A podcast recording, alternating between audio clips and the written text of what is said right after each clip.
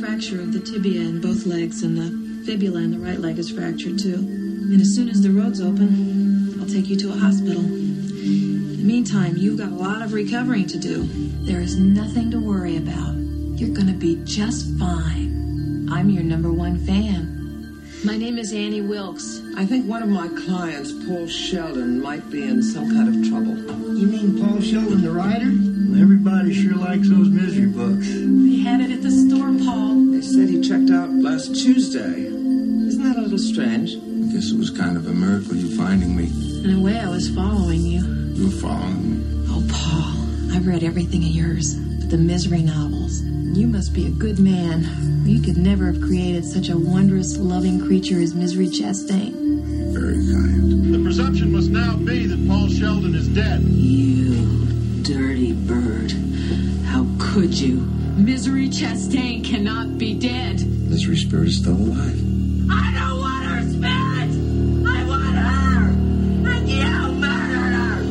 You don't think he's dead, do you? And don't even think about anybody coming for you because I never called them.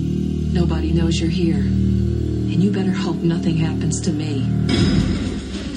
Because if I die, you die.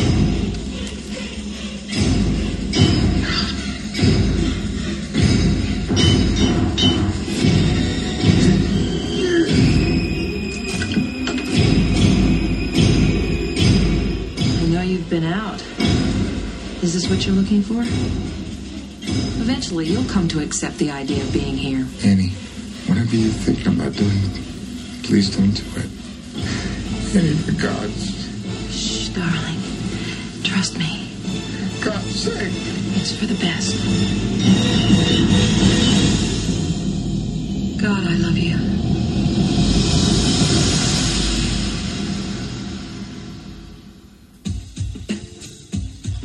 Welcome back to the show. Welcome back. That was quite the trailer. What a trailer! Oh my goodness, So good. Very top loaded, top heavy.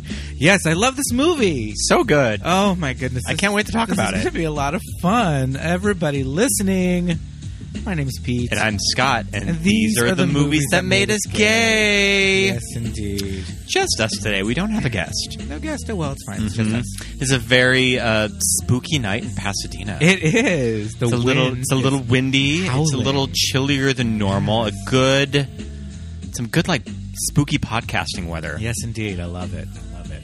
Scott, why don't you talk a little bit about? This Well, you probably movie, guessed it from that. This Oogie movie. Great trailer that we just listened to. we watched Misery, directed by Rob Reiner, written by William Goldman, based on the novel by Stephen King from 1987, released November 30th, 1990. Wow, love it.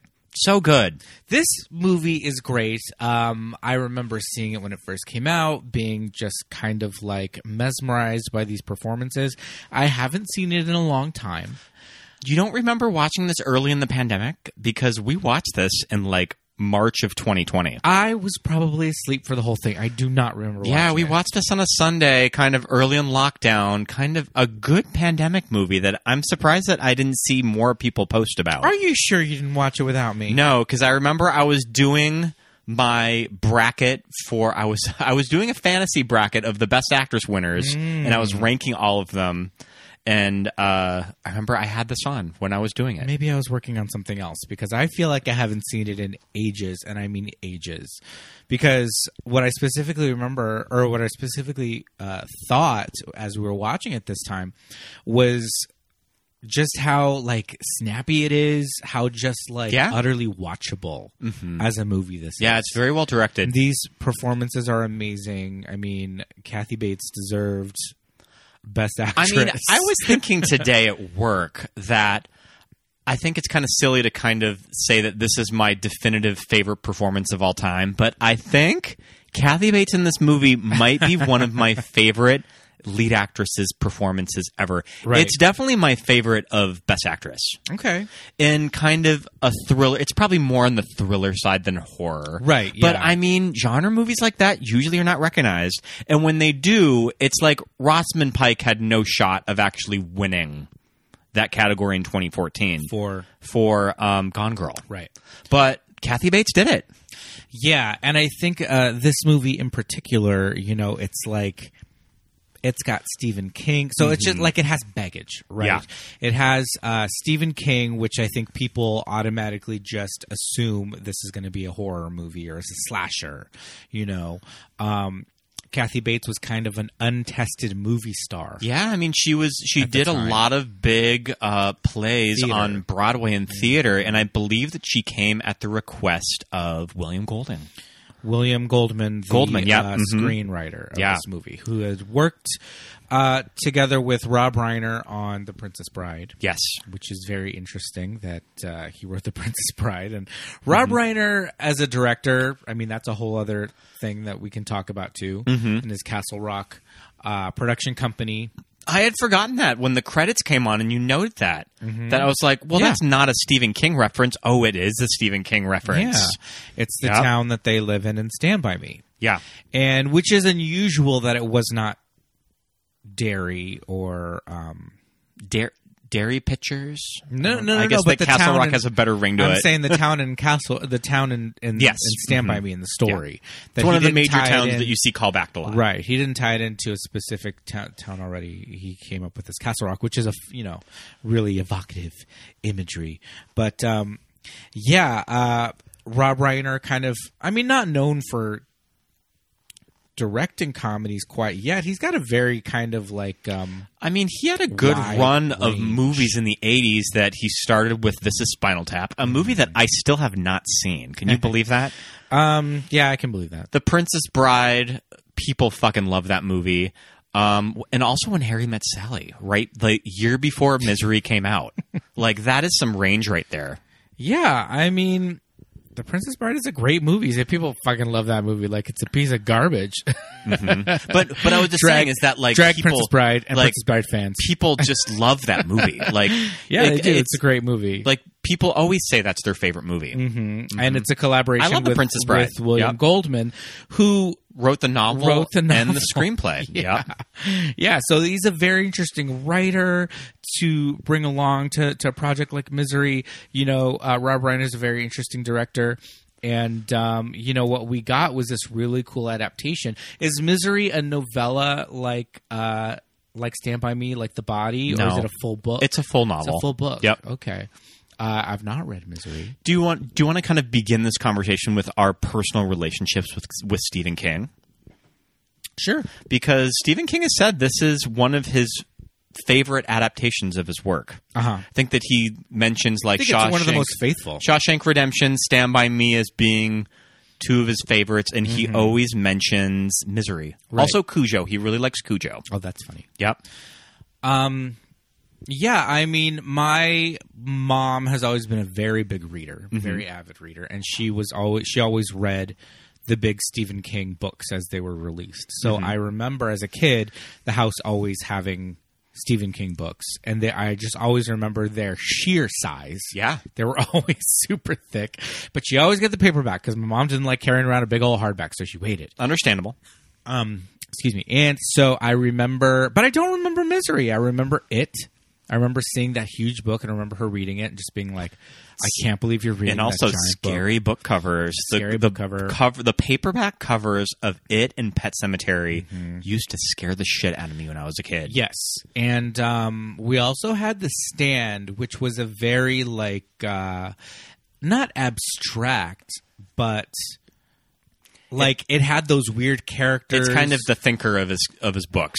well, the c- I'm talking about the cover. Oh sure, You know, the cover Yeah. had it wasn't scary, but it had these weird like harlequiny kind of like goblin guys that were in like this fighting position and it looked very Dungeons and Dragons. Um and very interesting cover. the cover for Misery is Paul in his wheelchair and Annie in like uh like shadow with the axe because Right, in the right. book she cuts his leg off with Foot. his foot. Yeah, so she's she's holding the axe. Spoiler alert. Mm-hmm. Um yeah, the axe is a, is a big imagery um in the book cover. So what about you? Do you um how far back do you go with Stephen King? So I mean, I didn't read a lot of Stephen King when I was young. I think that I just read Carrie when I was in junior high, and that's pretty much it. I mean, I definitely remember watching the miniseries It. Loved The Shining when I was like in junior high. So it's just kind of stuff like that, like the the heavy hitters of Yeah. Stephen King's catalog. Yeah. And I definitely remember the Stephen King miniseries, uh, uh, Ruby Rose Red. Rose Red Yeah. with Nancy Travis. So I remember sort of the night, like the multi night miniseries of his work. Well, I think it just kind of like opened the door. When that was successful, they were just like, bring them on. And they just started doing And, everything. uh, Rose Red wasn't until like the early 2000s Yeah, that too. was a lot later. Um, I didn't really get into reading Stephen King until my late 20s. That Uh-huh. I downloaded the Audible app, and I one of the first books that I listened to off that app a few years ago was It. It's like 72 hours long. That's a very long audio and I really wanted to listen to it before the movie, and it's probably one of my favorite novels of all time. It's, Yeah. i- it's read by Steven Weber. Uh, listeners, if you just want a good, just like many many hours of listening, uh, download the audiobook for it. Steven And- Weber of uh, Wings, Wings, yep. Mm-hmm. fame. He also uh, was in the television adaptation for The Shining. He And played the- Jack Torrance. And then, kind of through my Stephen King audible phase, I listened to The Shining and Dolores Claiborne and a little bit of The Stand. okay, And the audiobook for Dolores Claiborne is read by um, uh, somebody from this movie. It is Frances. Mm. Um, Sternhagen. yep, Frances Sternhagen reads the audiobook for it, and she's really good. she plays the sheriff's wife in this movie. Also, She's really funny in this. Bunny McDougal from Sex and the City. ah, yes, Bunny. Mm-hmm. Bunny McDougal. Who? What character is that from? Sex She and the was City? Kyle McLaughlin's mother. Yes, indeed. So she was. Uh, What's her name's mother-in-law for very brief moments? Charlene, am I right? Is that her name? Charlotte. Charlene. Charlene. Charlotte. Charlotte. Charlene. Yes, I was getting my designing women mixed up with my Sex in the City. You know, Understandable. Charlene, I'm a Charlene, aren't we all? Um, I'm actually not a Charlene, but uh, yeah, I mean Stephen King is one of those things that, especially in the 80s and 90s, it was just like an explosion of like film, television, all these adaptations of his work. And as a kid, you're just like fascinated by scary movies. And then also things like It and Stand By Me were just populated with kids. Okay, so now Stephen King also is known for like these crazy horror projects and the horror aspects of his books and movies are all usually very supernatural in nature. Yeah. And the horror in misery is not at all. It's very grounded in reality. And I this think could happen. It was a very personal book for Stephen King for Well, they all that very reason because just over obsessive Stephen King fans. Right. And just how sometimes an artist is just held prisoner by what they do. I'm sure that at the time, whenever Stephen King tried to write something different, he would have fans say, No, that is not what kind of a writer you are. Right. This is what kind of a writer you are. Well, we won't go. We won't delve too deep into uh, the whole idea of that every protagonist in the Stephen King project is a troubled writer with Oh, yeah, there's a lot of with that. Mm-hmm. addiction problems. I mean, I guess they say write what you know. Um, so yeah, he just turns all of his like demons figuratively into like literal, you know, specters. And when in you all of his see like stories. interviews for Stephen King when they were optioning this book, that um, kind of the producers were shocked that it hadn't been optioned yet, just because Stephen King was very particular about this book in particular, that he really didn't re- want to sell the movie rights to it unless it was somebody that he really trusted. And Stephen King was a big Stand By Me fan, like I mentioned before, and that's Yeah. pretty much what sold the movie. Yeah. Stand By Me and also Shawshank Redemption, like you mentioned, not in line with what most people Mm-hmm. Definitely, think yeah. of. I, I know a lot of people at the time when Stand By Me was released were just like shocked that it was a Stephen King project. Mm-hmm. It was an it was a novella, it was a short story from a compilation, I think Skeleton Crew. Um, I think people to this day sometimes, you know, just find out. I was today years old when I realized Stand by Me was was written by Stephen King some of his most some of his most successful adaptations. People freaking love Shawshank Redemption. Oh, Oh yeah, it's, I mean, is it still the number one movie Yeah, Like, on, I- on user rated- IMDb, yeah. rated movie on IMDb. Pro- yeah, maybe it, it probably fluctuates in the top five. a movie that my personal relationship li- is I think it's good. Yeah. But I mean that that shit's not getting close to my like you know who loves top fifty You know who loves Shawshank Redemption? straight bros. Straight dudes. Yeah. Mm-hmm. Ooh, they love it. They love it. They they are Andy Dufresne, all of them. Um, which I don't know if that's a good thing. Um, so yeah, uh, it's very interesting that you know uh, somebody who's so well known for you know horror. Um, some of his other most uh, like highly praised pieces are, are are more psychological character pieces, you know, um, things that can can really happen as opposed to you know an interdimensional like spider. And it's always interesting to compare the movie to the book to all of his adaptations. And I'm sort of in the camp for movies like The Shining. I prefer the movie over the book. I think the book is good, but I think that just kind of Stanley Kubrick does some really neat things with that adaptation. Yeah, I agree. I agree. the The book is a little dry. I enjoy The Shining. I, it was a very, very fascinating read. I'm glad I read it. Do you- but I much prefer would would watch the movie again in a heartbeat over picking up the book again and starting it over. Do you remember when And we were- I read books multiple times. Do you remember when we were driving to Montana and I put on the Shining Oh, girl. audiobook I and it was was like, Campbell no. Scott in that sleepy voice? And at one point you're just like, we can't listen to this I anymore. was going to drive. I'm off going this to cliff drive off accidentally. into the ravine. Yeah, it 'Cause was I'm, he's going to put me to sleep. lulling me into a deep deep slumber his voice is very soothing i if you suffer from insomnia get the shining audiobook um, it will help you uh, not that it's not shade by any means i mean maybe it is but uh, you know read it for yourself read it in your own voice campbell scott was very to state for my taste but um, it's no Steven Weber. Oh no, not at all. Uh, so on to uh, Misery from what year is this? 1990? 1990. 1990. I mean, practically the 80s Pretty much. yeah. at this point. You know, Kathy Bates. It, like, the, I think the conversation like begins and ends with Kathy Bates. when it Oh, comes to yeah, this definitely. movie.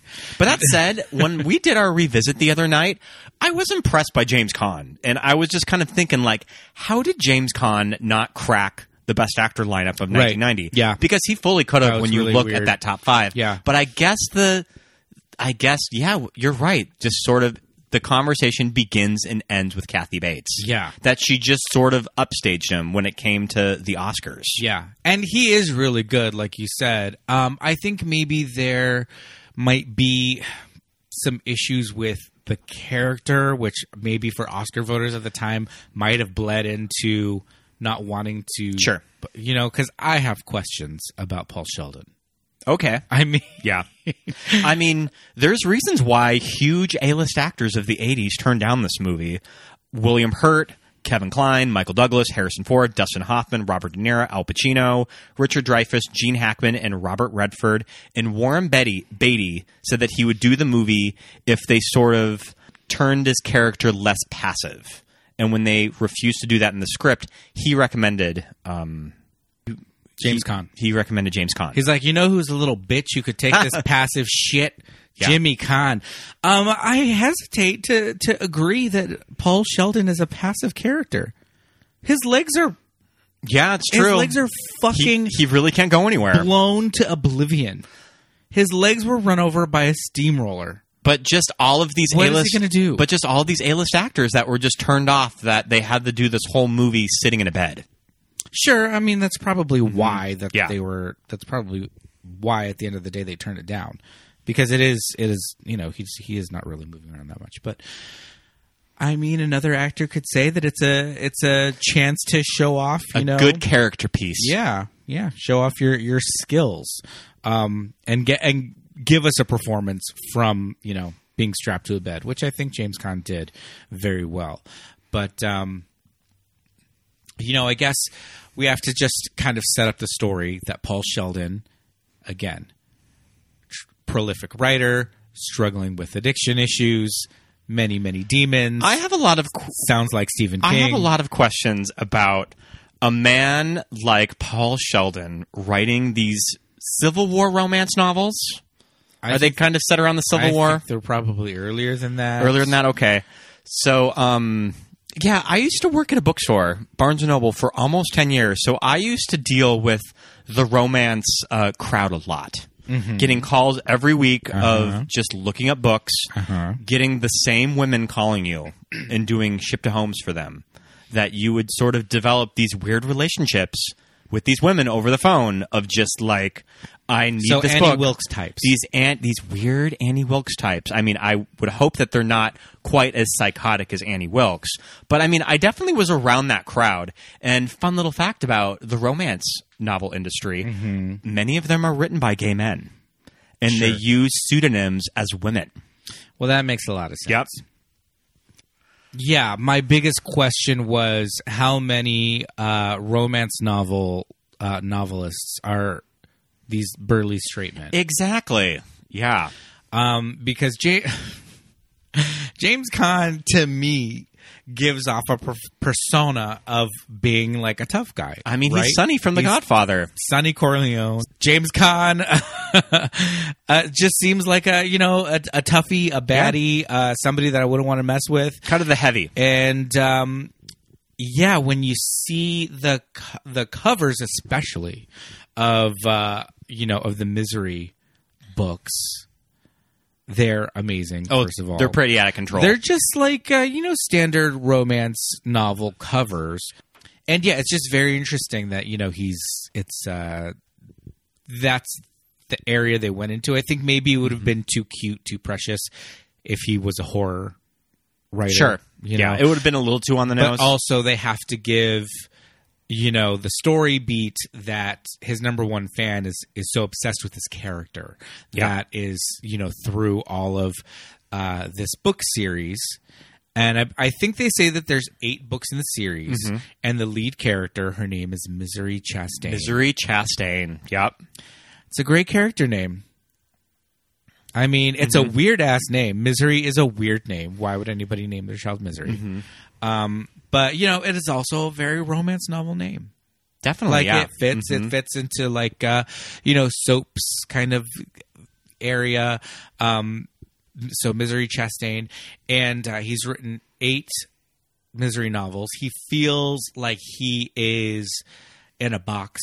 He feels He feels like trapped by him. He's trapped by in these his novels. conversations with Lauren Bacall.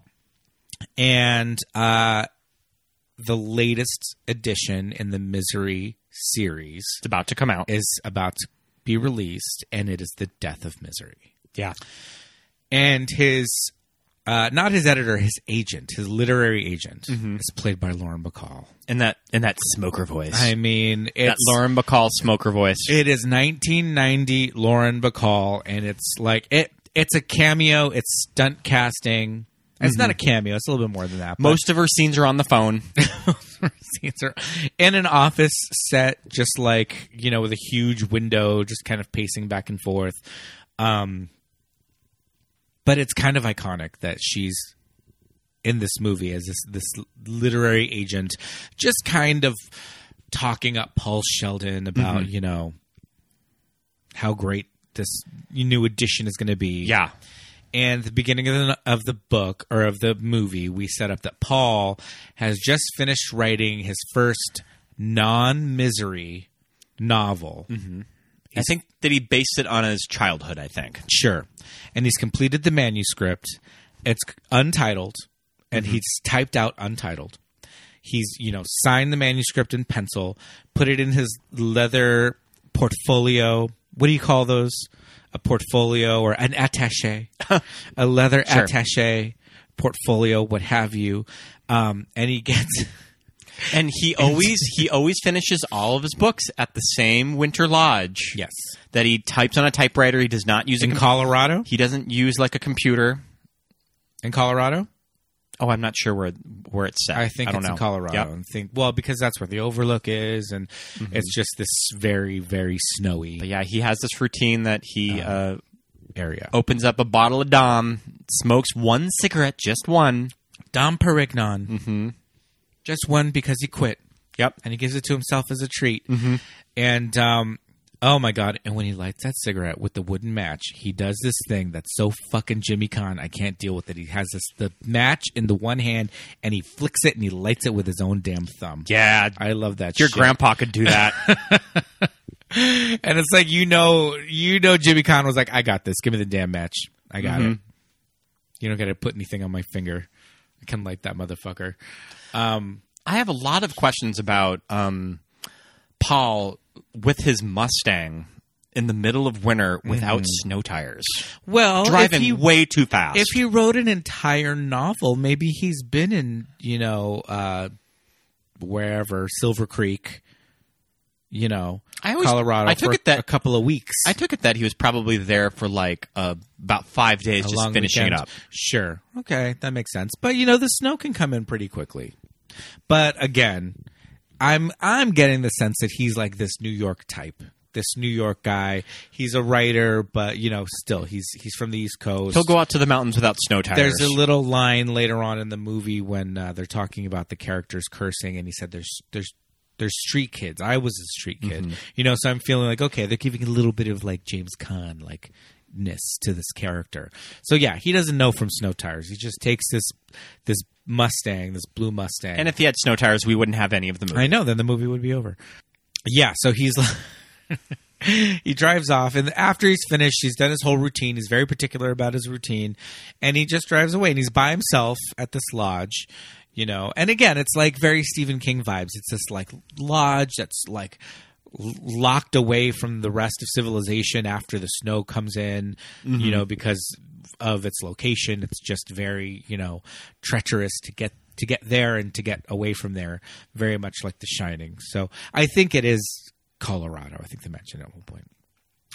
But um, as he leaves, the snow gets worse and worse. Is it "Rescue Me" that's like playing? It's like this Motown song that's playing on his car radio. Oh sure, I think is what I it's mean, I mean, I think he's just a shitty driver. I think he's just driving down this road way too fast with ice. Well, it get the the snow starts pouring. Does snow pour? Do you say pouring for snow? Snow falls. Yeah, but you know, like rain falls. But when rain falls really heavily, you say it's pouring outside. Storm. Sure. Stormin. Um, so the rain, the snow starts coming down a lot more heavily, like immediately as he's driving, and it just starts, you know, dropping on him. And uh, but yeah, compounded on top of the fact that he's not a very good driver, he just rolls his car, rolls his Mustang into the snow, and you just see this shadowy figure with the crowbar. Yeah, and she, she Annie lifts him right up. She cracks him out of this car like a can of tuna. Yep. with this crowbar. She like I I don't know. I mean, maybe if uh, you know, you get that weird strength. Yeah, so we get this shadowy figure saves him and you're just like, "Oh, who is it?" But at least he's being saved. Uh and then, you know, We get the whole setup of um, Annie Wilkes. yes. And I love this character. Annie Wilkes. Yeah, there's a lot going on with this woman in this performance. Yeah, sh- uh, it's it's amazing. Her performance is great, but just everything about it, like the styling Mm-hmm. of her, uh, the dialogue, the very specific dialogue.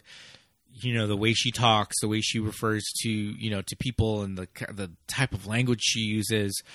All of it. It just gives you such a clear Idea of Picture. who this woman is. yeah, Mm-hmm. yeah. It gives you this really clear picture of of the of the kind of person that she is. And you're like, okay, I kind of know that kind of person. I've met people like that before, or whatever.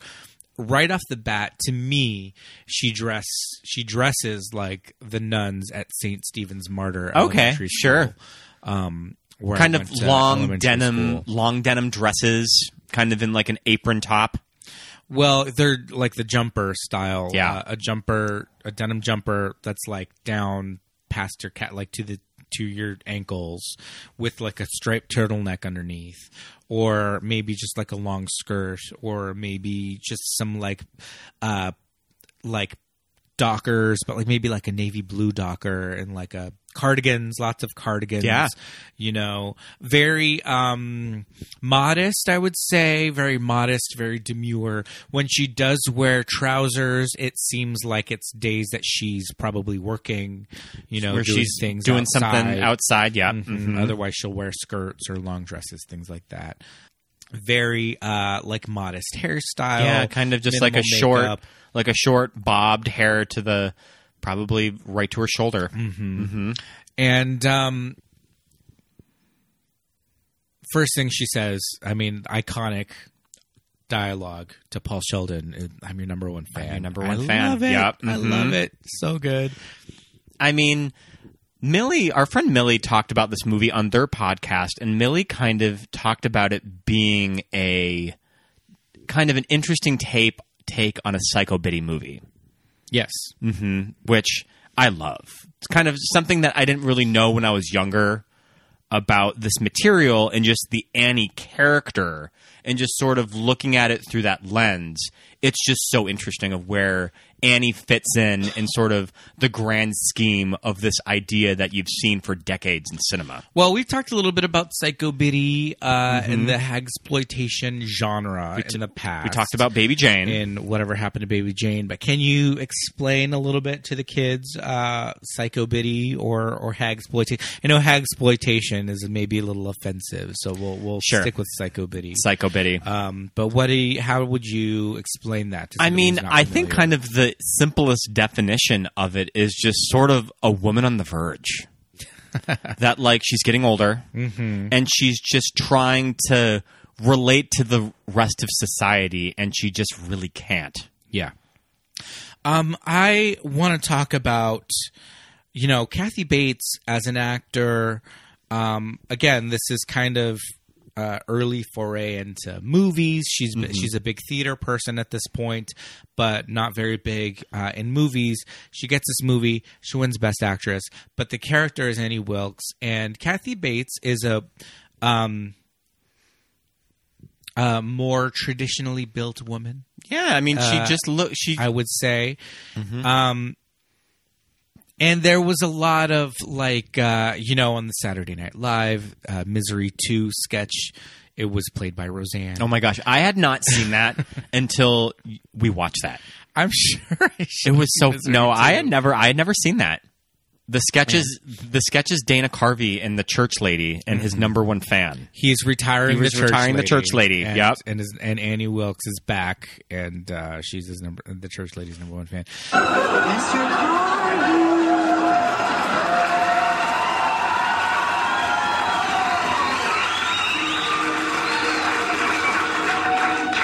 Are you waking up? Where am I? You had a terrible accident, but you're going to be all right. Who? Who are you? I'm your number one fan. I pulled you out of your car. I left Mr. Lovett's. I thought it would be best.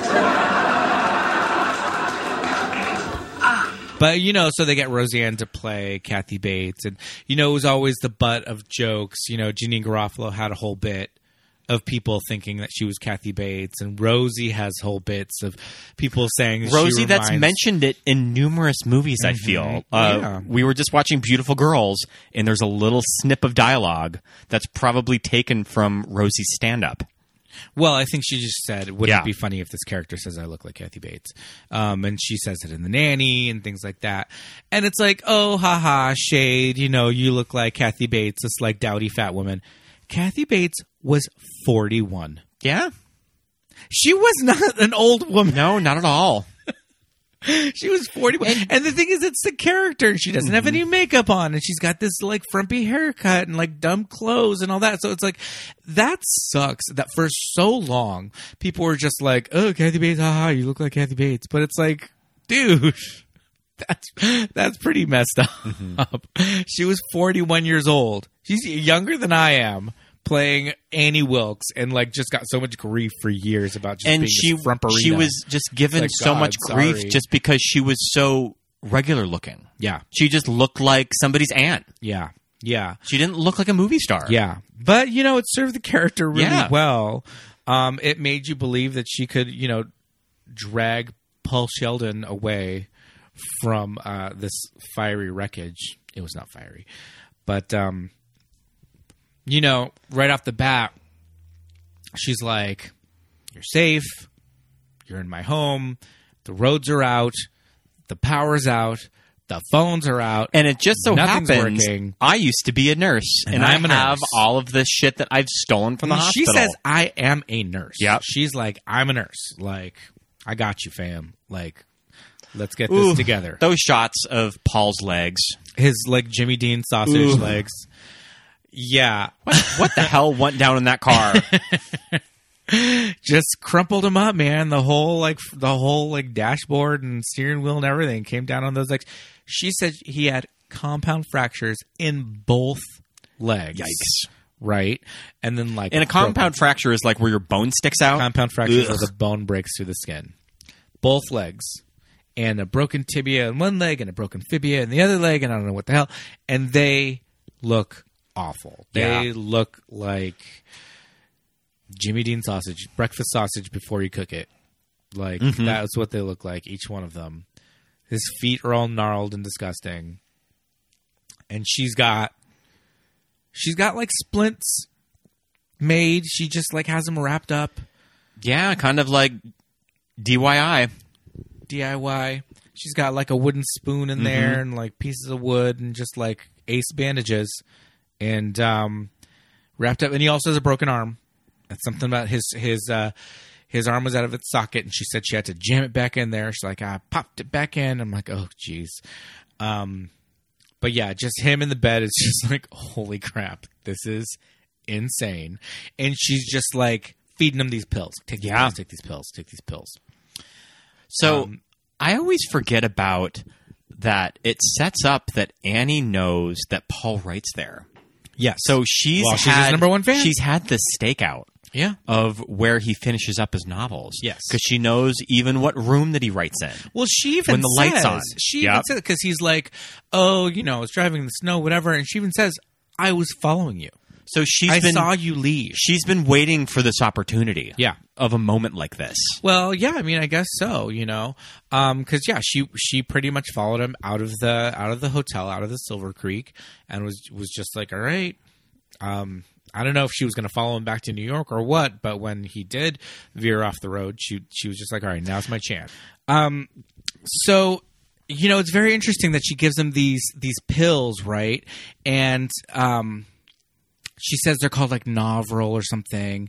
And I think in the book, there's like more of a reference to him like getting addicted Sure, to the painkillers, Mm-hmm. right? But in this one, it sets up pretty early that he's not taking them. Oh. yes, I was gonna say in this one he kind of gives himself this. Paul kind of decides I'm not gonna like. He gets his wits about him a lot faster in this. Like he just kind of comes to his senses pretty quickly. Um, and decides to stop taking the pills because he's just like I don't even know what the hell this is, and he like you know rips a little hole in the bed with his fork and like jams him in there, um, yeah so so paul kind of is a little wise to like this lady's kind of cuckoo um and he knows that for as long that he's been there, he hasn't talked to his daughter yet over Mm-hmm. the phone. So he knows that people on the outside are wondering where he is. Yeah. and Annie's not really doing her part to make sure, just to Right. kind of let people know that he's okay. right well especially because at the beginning she's very like wishy-washy she'll be like oh i went into town and um i like called blah blah blah and he's like so the phones are working And also, the roads are closed. When you look outside, it's a beautiful day out. Like, Yeah, how are the yeah. roads still closed? yeah and there's no electricity and there's no phones in like this entire town you know because she's constantly saying like well the roads the road to town's open but not to the hospital mm-hmm. it's like but not to the hospital though you know so he's kind of like you know right off the bat just a little bit like "Oh, i don't know what's going on with her and then she has this really cool way of like not swearing Yeah. which i love I mean, it's pretty iconic. you know, and she says that every, you know, things, you know, things are make her feel all oogie. You know, she doesn't want you to feel all oogie, and I love that. And um, just you know, like these little Annie Wilkesisms. Mm-hmm, Mhm. I mean, it's right. I mean, when she reads his manuscript, and she was sort of uh, previewing his new Oh, yes. character dialogue, and she has her Yes. big meltdown about swearing. Right. So she does. She, she does initially say like, "Hey, I pulled you out of the car, and I also saw that you had this manuscript in there." So you're actually right because you said that like she had this whole thing planned out that she was even stalking him at the hotel, so she knew he was there to finish a manuscript. Mm-hmm. Because otherwise, what is she like? She yanks him out of the car, and then what is she like? Ducking inside the car, like fishing around for Well, and everything. also No, it she was knew it was the an early manuscript sh- in it was an there. early shot that she puts the manuscript in her coat. in her coat. Yeah, Yeah, because she doesn't want it to get ruined. Yeah, so she she knew it was there beforehand. She didn't Mm-hmm. just see it, or because otherwise she would have had to crawl in there and find it or whatever. So yeah, she totally knew it was there, and she's just like, "Oh, I saw this." And kind of Love in that. the weird Annie Wilkes thought process has like God made this happen. That like this is a sign that he crashed his car and I have to go save him. Yeah. Because God wants Paul Sheldon all to myself. to me, yeah, Yes. yeah, yeah. She has these. She says things to him like, you know, I spoke to God, and He said that, you know, I'm going to do this, and He said that He we're gonna do doesn't that. he doesn't want you writing that manuscript. Well, yes. So Yep. she reads Mhm. the manuscript of the new book, Untitled. And at first, she's just like, oh, it's wonderful. Obviously, you wrote it. You're the best. You're the best writer on earth, blah, blah, blah. You're so talented. I'm like scum at your feet. But then she's like, but, Mm-hmm. you know, and then she starts going off about the swearing. And she says it's, what does she say? I forgot what she says. It's like not noble or something. We'll do an we'll do an audio poll of that scene. Yeah. It's great. The, uh, the profanity bothers you.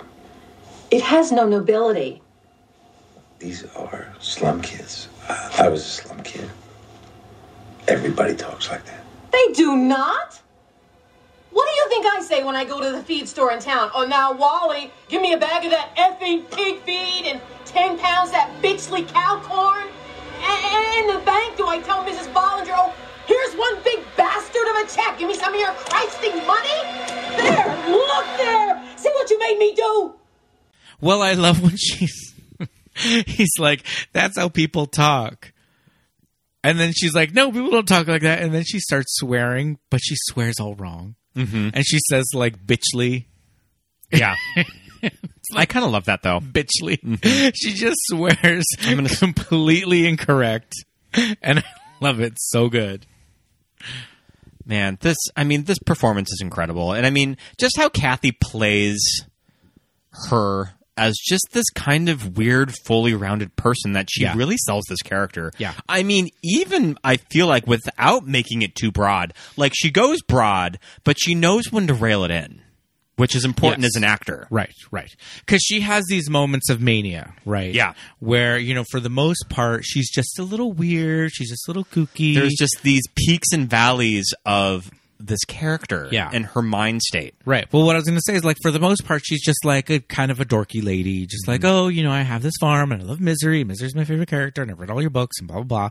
And like, okay, cool. That's nice. And she loves Liberace and like all of that.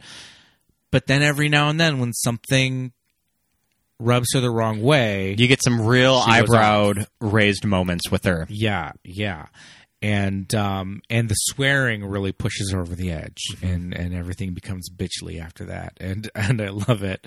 Um and so that's kind of one of the first times we really Yeah. see how mean she can be. And I'm not talking about when she starts swearing and spilling the tomato soup all over the bed, but when she comes in with the manuscript and the whole ass Weber Ooh, And she she makes him torch it, drags that whole ass Weber grill into the room. and you're just thinking like, Paul, can you just not?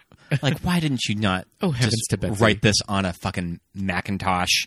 I know they I mean, fully had it was word readily processors available in, the nin- late '80s. in 1990. yeah, yeah, and I love how he plays it off. He's just like, oh, well, it's fine because I got copies I got copies And- everywhere. but she knows yeah, all this information about him because she's read every single magazine Yeah. interview, every single like newspaper write up on Paul. Yeah. So she knows all of these details. Yeah. That he only has one master copy. Yeah. Because he's superstitious.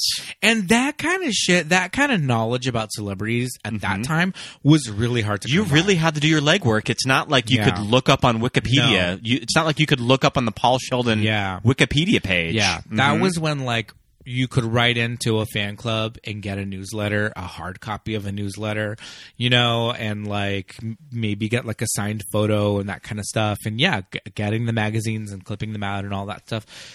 That was legwork that you had to put in to be that level of like super fan. Yeah.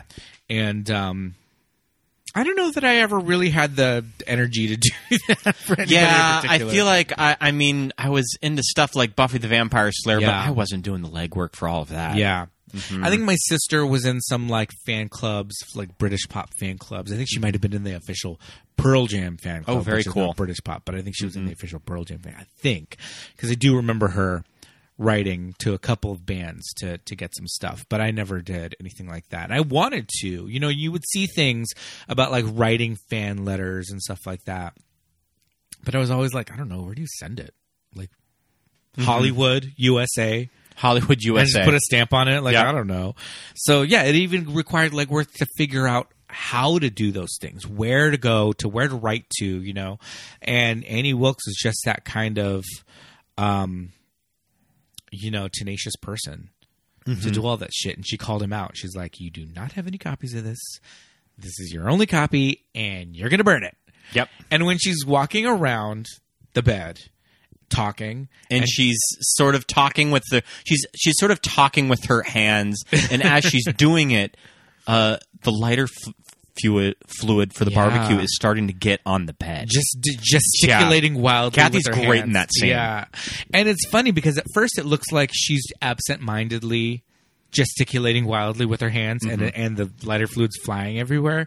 But then as it goes on, you, it is deliberate. And Mm-hmm. she's just like squeezing it and pouring it on the bed, and she puts the box of matches on his chest, and she's like, "Light it up."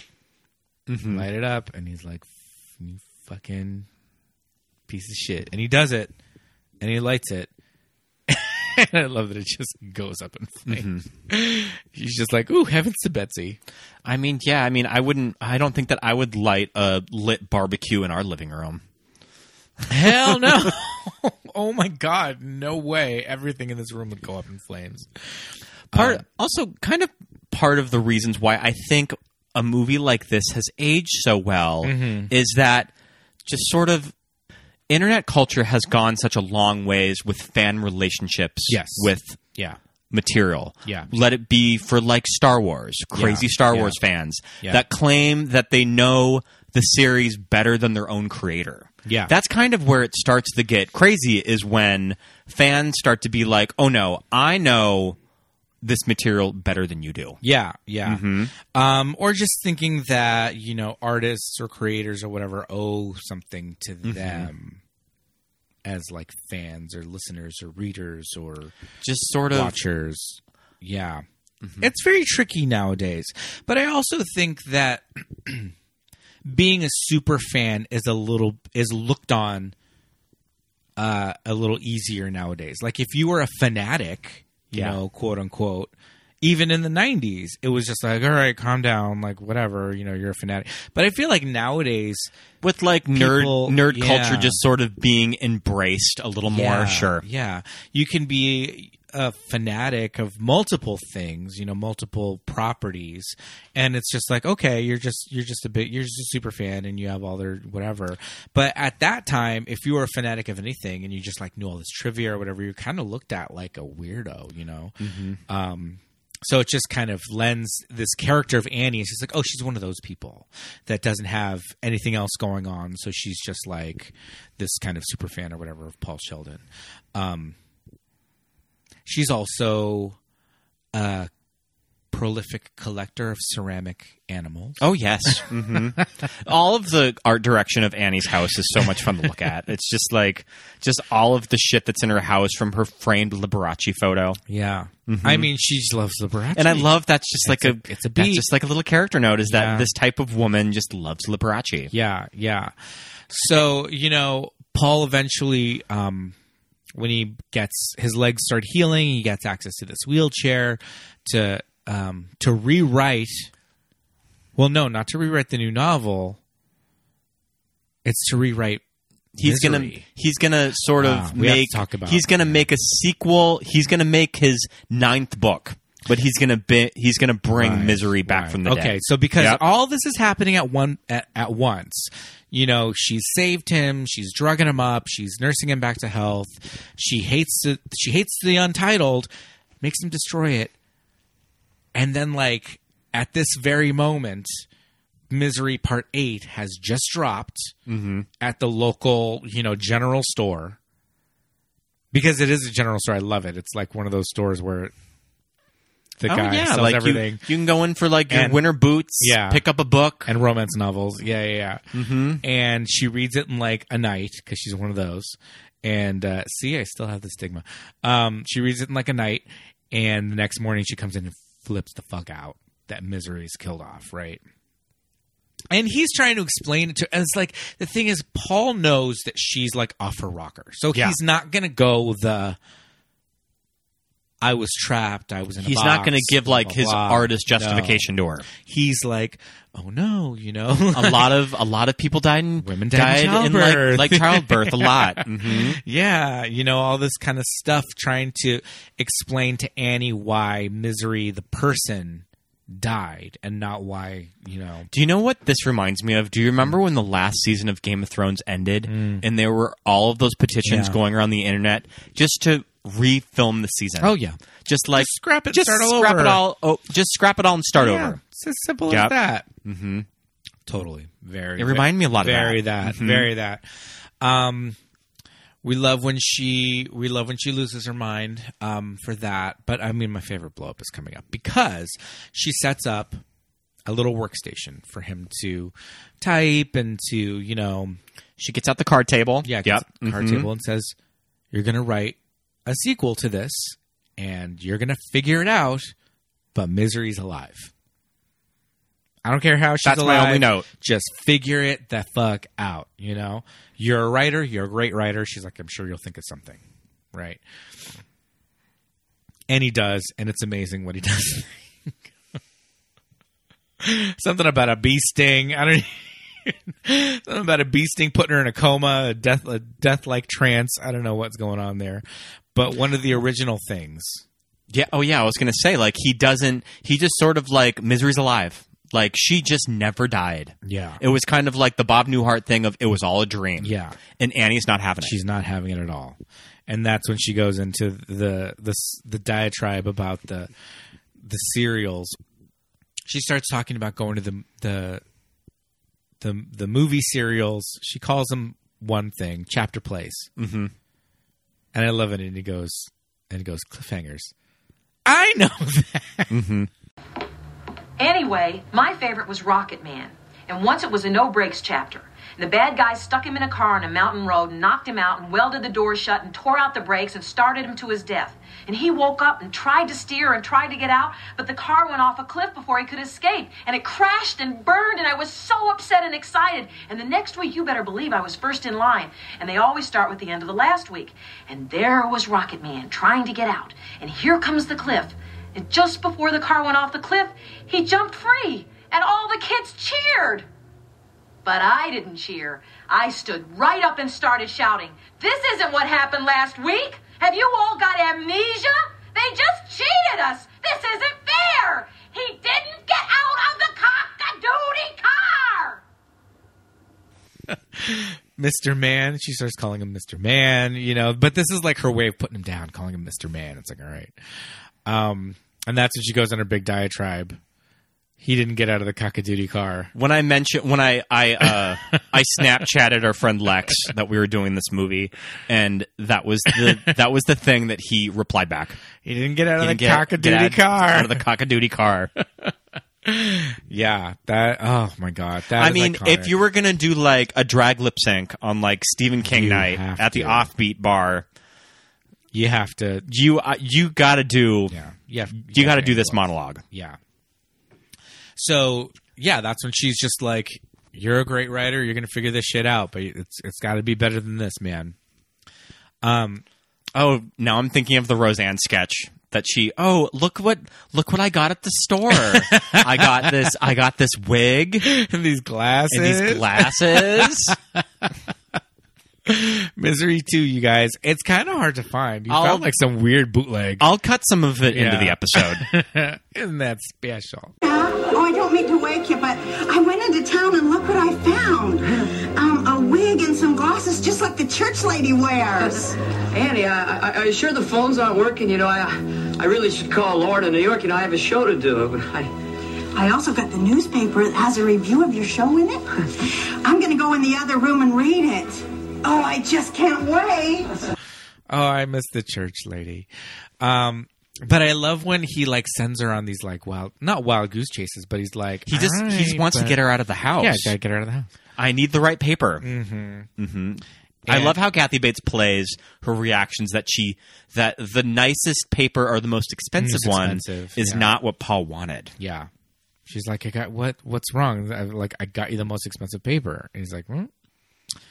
smudges, and you know, different paper stocks really like there's some really shiny ones. That Oh, do sure. smudge Yep. a lot. They're crazy.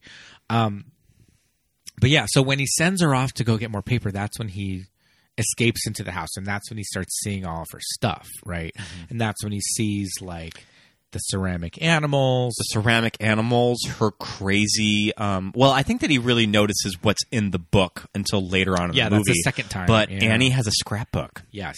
It says Mhm. memories. She has a scrapbook of her fucked up past. Yeah. Yeah. So crazy. Um I love when he's in the living room and he's like, the phone. And he goes over to the phone and starts dialing it. and Nothing. Mm-hmm. There's nothing in it. happens. And he picks up Mhm. the phone and it's empty. It's just a shell. of Annie a phone. took out the phone on the case that he would get out because she knew it might happen. But I'm like, we have a phone that's not plugged into anything. Yeah, it's true. Yep. Our landline hasn't worked for a good like n- eight years. It's just sitting there. Mhm. It looks cute. It's a pink princess phone. when we did have that landline actually plugged in and working, the only people that called it were always just telemarketers. Yeah, it was all just garbage. Yep. Who's calling us on a landline that no one has a number to? Um, so yeah, Annie's like house is crazy. You know, she mentioned to him about a husband, and I think she mentioned that he left her. Yeah. I think she says he left her, and that she's got this farm. Um, but you know the um, the moment when he's out in this wheelchair. He's like thrown himself on the floor to like crawl across the kitchen to try and get out the back door. He's not even in the wheelchair anymore. It's like his, it's like his Blanche moment from Baby Jane, It where she's really trying is. to get, Yeah. where she's trying to get down the stairs. yeah, it really is. And uh and she pulls up to the house and he like r- like books it to get back in the chair, back in the room, lock the door from the inside with this paper clip or like bobby pin or whatever. And it's like super tense and crazy. And she's just like, You're covered in perspiration. I love when she says covered in perspiration. Oh, and then she says your color is erratic. Well, she sort of apologizes for her big blow up that she Yeah. that she slammed the paper Mhm. on his legs. Mhm. So even kind of Annie does admit that I have a pretty bad temper. Yeah. And it's probably why not a lot of people like me. Yeah, yeah. Um, he grabbed a big packet of the pills Mm-hmm. to hide them and hoard them. Yeah. And if he has like a first, you know, uh, idea to drug Annie, but that kind of fails because she's clumsy. They have like a nice dinner together listening to the Liberace records Mhm. and she and she spills the wine. yes. Yep. When she made uh, meatloaf with spam to give it Oh, a, yeah. to give it Give a little zip. Yep. And when she made him breakfast, there was two little like uh, spam patties on there. Mm-hmm. I noticed that the first time because she gave him that first, and I was like, "Oh, look, she gave him spam with breakfast," and then she made the meatloaf with spam. I was like, "Oh my god, I love it! Yeah. I love Annie Wilkes." Very interesting- oh, Do you know what kind of Annie Wilkesisms remind me of you a little bit? Hmm. You mentioned her ceramic Mhm. uh, figurines Mhm. when she figures out that Paul's been out Mhm. because everybody knows that the little penguin faces, faces due south. south. Yeah, obviously. And you're someone too that like if you were to do something to like you always know when the cats fuck up the Legos. Well, yeah, of course. Always. Because they're broken. Because they're broken and just like the littlest thing in, in the apartment that's been moved, you would notice it. Me, on the other hand, not Yeah. saying that I'm like Bette Midler in Outrageous Fortune, that just like my my It always looks like this. my entire apartment is just chaos. But I usually don't think about stuff like that, Mhm. just because I just tend to just sort of live in the moment, and I don't really observe just surroundings as better as you. Well, I guess. I, grew up in a house with a lot of people. Okay. Where you would often leave a room and not come back to it the way it was when you left it. Uh huh. Because you had so many siblings Sure. and grandparents and parents in the house. So, you know, when you come from th- this kind of environment of not really taking ownership of things because everything was everybody's. Yeah. When you do get stuff that's yours, I'm just like, what the hell, man? Mm-hmm. Why don't these damn cats leave my freaking Legos pointed in the direction that they were left it? So there's that. But, you know, also, the Penguins need to face due south.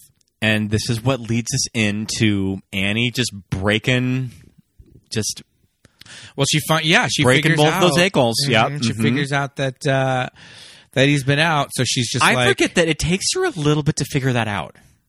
That Yeah, I he thought goes- he that gets out twice. I thought that she initially did it sooner. yeah, no, he gets Mhm. out twice, yeah, because the second time he gets out is when he sees her scrapbook, and when he sees all of her clippings of like, So she used to be a nurse. She worked um she worked the night shift. She worked the graveyard at the hospital. And she mentions that she started reading his books right when she separated from her husband and she used to work a lot. She worked at nights and she would read a lot and that's how she discovered the misery books. that it's very lonely working the night shift. So this whole like backstory that's very gr- like you just get it from the newspaper clippings. You don't Yes. know a lot about it. Yes. that all of these kids start to all of these babies start to die at Mm-hmm. the hospital. Well, not only that, but um, a nursing student dies mysteriously. She Mm-hmm. like falls to her death. Um, it seems like Annie's husband actually dies. Yeah. and uh, didn't leave her. He he died under mysterious circumstances, and another nursing student, and then and then as we get to the end, we start to see that like patients that are presumably under her care, and then infants in the hospital start dying. Mm-hmm. And it seems like first it seems like she's just questioned, and then it seems like she actually did. there was a jail whole trial. Yeah. yeah, Yeah. Mhm. and somewhat of a media scandal about it Mm-hmm. because there were headlines about her. Yes, where she's referred to as Dragon Lady. I love it. Mm-hmm. I love it. That's that's a good one. Um, yeah. So he's just like, holy crap. Uh, all the while, the sheriff in town. Oh, I love the sheriff scenes. I think that the sheriff scenes with him and his wife trying to figure out what happened to Paul Mm-hmm. Yeah. are so endearing. Very charming. Mm-hmm. Yes. Uh, the sheriff is played by Richard Farnsworth. Richard Farnsworth um, got an Oscar nomination uh, late in his career for a David Lynch movie. He's in the David. He's in like the family-friendly Disney David Lynch movie. Uh, the Straight Story Mm-hmm. Mhm, from 1999, rated G. Yep. It's like David Lynch was like, "I'm making a G-rated Disney movie." An old man makes a long journey by lawnmower to mend his relationship with an ill brother. But yeah, he's. and uh, it's with Sissy Spacek and Richard Farnsworth, and Richard Farnsworth was nominated for Best Actor. I- Right? but yeah, I love Richard Farnsworth and his relationship with his wife. Yes. Uh, very charming, very cute. Uh, Frances Sternhagen, like you said, she plays Bunny in Sex and the City. She kind al- of like serving as his deputy the kind of like it's a short-staffed like sheriff station, so his wife sort of has to chip in. Yeah, it's just like a little town. Like the town Mhm. itself, like when they get to, you know, the general store and all that, it doesn't look like there's much there. It looks like it's one street with a couple of shops Mhm. and then, you know, the lodge probably. Um, and yes, I get uh, Frances Sternhagen um, mixed up with another actress. Uh, she was in the uh, Psycho and also Mrs. Doubtfire remake, and also Mrs. Doubtfire. Um, Frances Sternhagen was also in The Mist, so she was in another big Stephen King movie. She was She's in The one of the Mist? characters that makes it out of the supermarket in The Mist, in that bummer of an ending. What? Yeah, she's she's in the truck with them. Yeah, she's in the truck with them. Um, I just watched them. Yep. I didn't just watch it; it was like a year ago, but still. That was the first time I watched it too. Was with you. Wow, I don't even remember Mhm. that that's her in there. So kind of like I think that this actress just lends herself to a Stephen King universe really well. Sure. Yeah. Okay. Okay. Uh, I mistake her often for Anne Haney, who, like you said, is in Miss Doubtfire. She's in Liar Liar. She's in a really good episode of The Golden Girls too. Mm. Mhm. Which one is that? It's the one where Dorothy has to go in for surgery.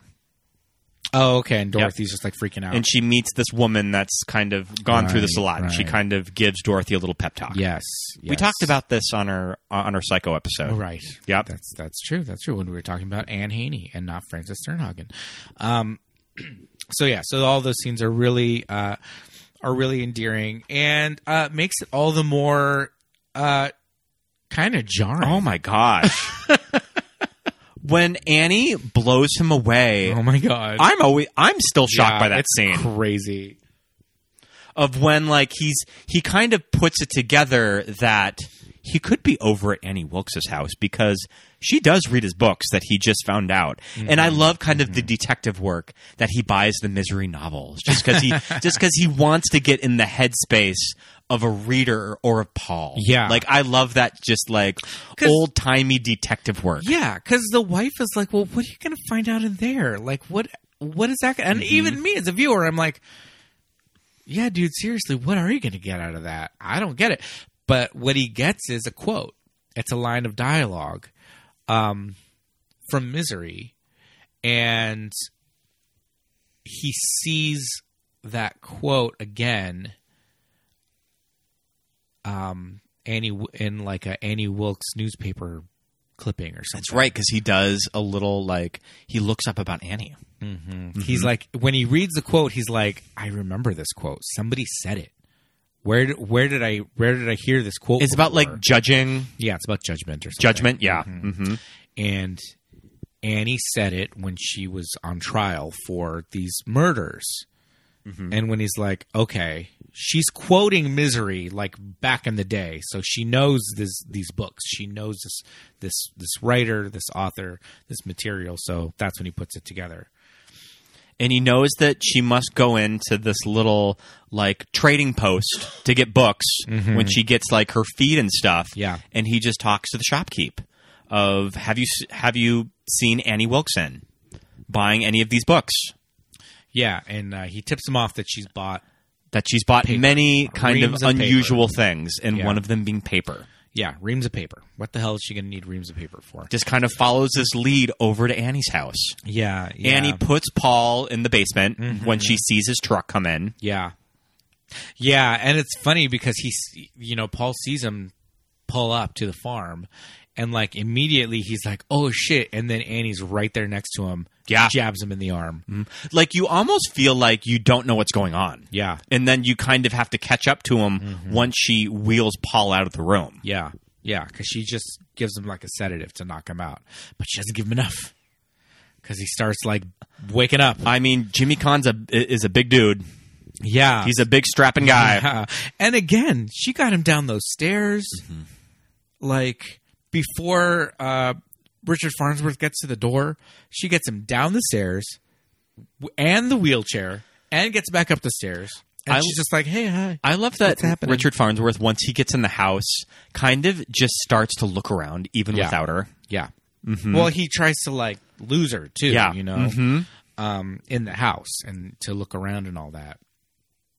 And she's acting weird. Like she's just acting like, You know, She's being a little too nice. Oh. Yeah, she's being she's Mhm. being weird. She's being suspicious. Don't be suspicious. Don't be suspicious. Um, and yeah, uh, he's there just long enough for Paul to kind of come out of the sedative and start like flapping his arms around. He's like walking away outside, and he hears him Mm-hmm. in the basement. And I hadn't even realized until this point that the door that Annie uses to get down to the basement is a false door. Yeah, it's a false door. hidden It's a hidden door. Yeah, that like you A push hidden farm in. door. Yeah, and you I like think- push it in and it pops out. We haven't mentioned about Annie's house. I think this is a very charming house. It's a cool house. It's a very cute house. Yeah, it's cool. Mm-hmm. Um, Annie Wilkes, you know, she lives alone. She's got a big pig, a sow, a big pig named Misery. that she's named Misery. That's like a pet. It's got a big cowbell on its neck, and um, you know, while Paul is in his room, left to his own devices, Annie is in her bedroom with an open two-liter bottle of Coca. Oh yeah, watching is she watching the dating game? Just watching the date. Love Connection. Mm-hmm. Love connection. Love Connection with Chuck Woolery. And I mean, uh, definitely a moment that we can all relate to. and a big bag of Cheetos Mhm. or I don't, Just Doritos. or eating a Cheetos, big bag yeah. of Cheetos in bed. a full two liter bottle of soda on the counter next to her. A true mood. Ah, I love it. And just watching the Love Connection. I mean, sh- doesn't get any more 1990 than that, really. Who is the host of Love Connection? Chuck in 19 Woolery. Ch- Okay. We'll be back in two and two. Yeah, Chuck Woolery has ca- turned out to be kind of a weirdo. I think he was like a Trumper. I, think mean, he ended up being that super figures. right wing weirdness. But um, yeah, he hasn't been around lately, so whatever. F you, Chuck Woolery. Chuck Woolery. But I remember watching uh, The Love Connection, and it was actually fun. It was more fun when the dates were bad Sure. because they were just like, and he came and like in the movie, the one in the movie, she was, she said that he like wore like a t-shirt or something to a fancy restaurant. she said he didn't even he didn't even wear a tie, and they went to a fancy restaurant, and he had like a mullet and a mustache, and I was like, oh, I love it. He looked kind of cute though. I would have dated him. Yep. He looked fine to me. Um, yeah. So just kind of talking about like Annie's Annie's house and her just like her life before Paul and even during you know Mm-hmm. Paul's captivity. But um, he find when the sheriff finds the false door, opens it, sees, sees Paul, Paul, at on the bottom. floor. Man, when you see him, when you see that shotgun go through his chest, Yeah. Ah. holy shit! Yeah. You're not going to murder this sweet old man. no. he did all this I mean, work. just kind of the shocking moment And of he, this movie. fell in the snow. Yeah.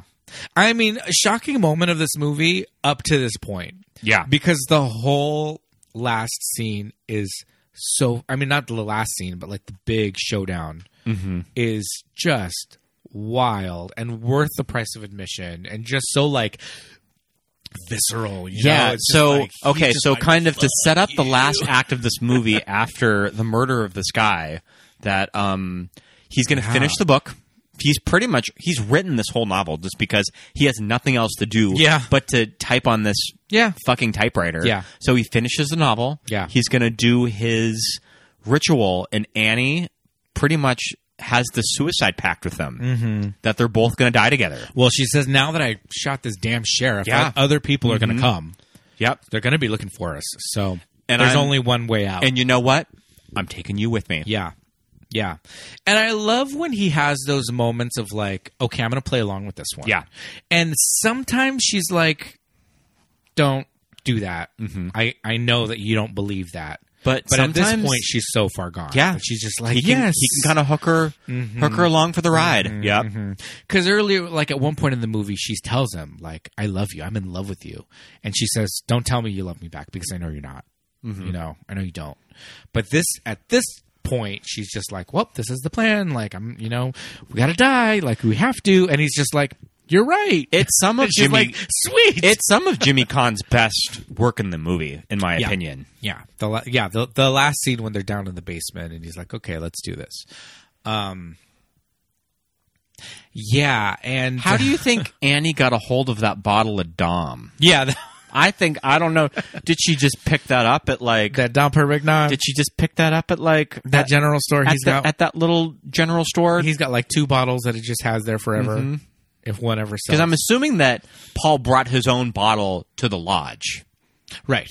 and Right. just say, "Here, hold this at the front desk." Or for he's me. been doing this eight times. Sure, so now. they know to get- So they know they know to get a yeah. bottle. When Paul checks in, we got to get a bottle for him for the end of the of his stay. I don't know. Maybe when she maybe she went back to the restaurant. But I don't know. m- yeah, maybe when she decided you're going to write this book, she knew that his Mm-hmm. ritual was this. So she's, I got this for you know. Maybe that was in there somewhere. I got it for when you finish. So she just had it. Mm-hmm. Maybe she sent away for it. I don't know. Um, how much does a bottle of Dom go for? Uh, I remember when we were at Be Our Guest in Florida, the bottle of Dom. I think I was like quizzing you of how much it was. Oh, at the table and at the at the restaurant, and it was around seven hundred at the table. So though, at a probably Disney restaurant. So probably the markup for that. Maybe you could get that retail for two hundred. sure 250 Okay. in maybe 2021. Mm-hmm. right, so in 1990, I'd venture to say you could get that bottle in Colorado for ninety dollars. sure Let's just say. and this was kind of at a time before like rappers started to drink it that, that probably really upped the price of like dom I remember seeing it like when I was a kid, seeing it at um, Costco. okay I remember that and be like, oh, that's cool. I know that's very fancy. you probably can't get it at costco anymore Probably, probably although not. i don't know maybe you could Yeah.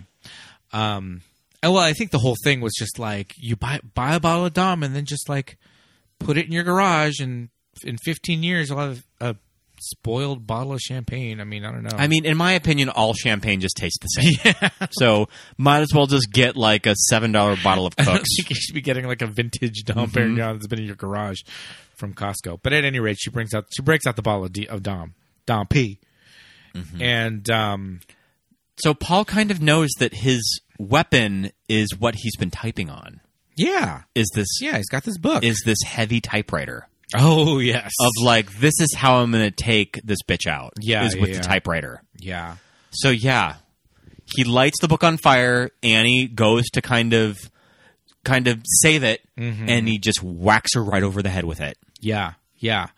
Um, I have a very specific memory of watching this movie on VHS with my parents. Okay. when it first was released, and that specific shot, she walks in to the room and she has a champagne glass. Yep.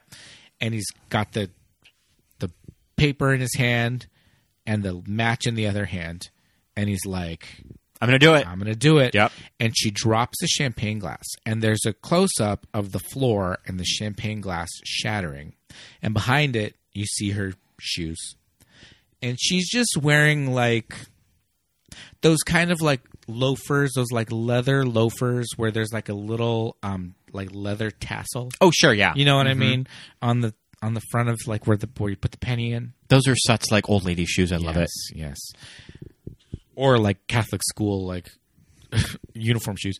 Um, but I always remember seeing, and I don't know how, like, it wasn't even in like um, focus. But I remember as a kid seeing her shoes and just seeing the look on Kathy Bates's face as Annie and her acting and just being so like just the emotion that she had on her face to drop this glass and she was just so like heartbroken i was i felt bad Yeah. Mm-hmm. for annie wilkes and the whole So time I'm that's just what kind of like, "Fuck makes this that's lady." what kind of makes this performance and this Yeah. character interesting is that you do kind of feel for her in those moments. yeah yeah but just seeing her shoes and being like i know those shoes like she Mm-hmm. like this is just a person who like went out and bought this pair of shoes and i don't know just seeing Yeah. like a real Yeah. thing that you like zero in on and you're like this is a person right now Mm-hmm. and kathy bates was just able to telegraph that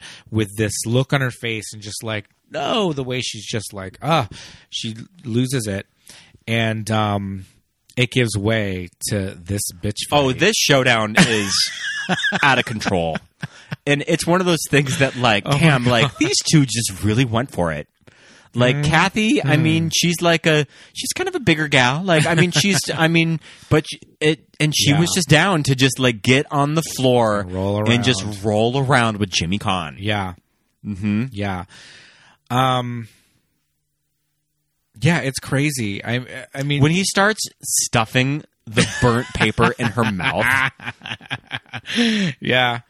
Eat it, you love it so much. Uh It would have been fun to see with an audience at the time. Yeah, dude. Like an Yeah. audience full of gay men in like West Hollywood just like losing their damn mind at this scene. Totally. I mean that, and that's the thing. It's like she has put Paul through so much that at this point he's Mhm. just like, "Why won't you die?"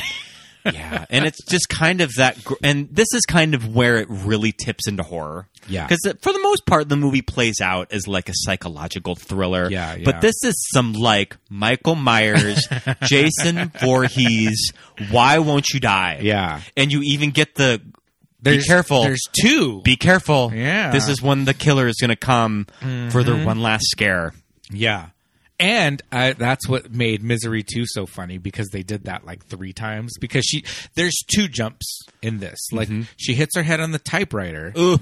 And it's that crazy, like full body dummy that they Yeah. use. I've al- I always noticed the Yeah. dummy as a kid, and Yeah. it just used to just like ugh. Because the way that head hits that typewriter, Mhm. you can't do a person. That can't be a person. That is like grotesque. Um, but then after that, she gets up again and he nails her with the doorstop. This like iron pig Yeah. doorstop to the face.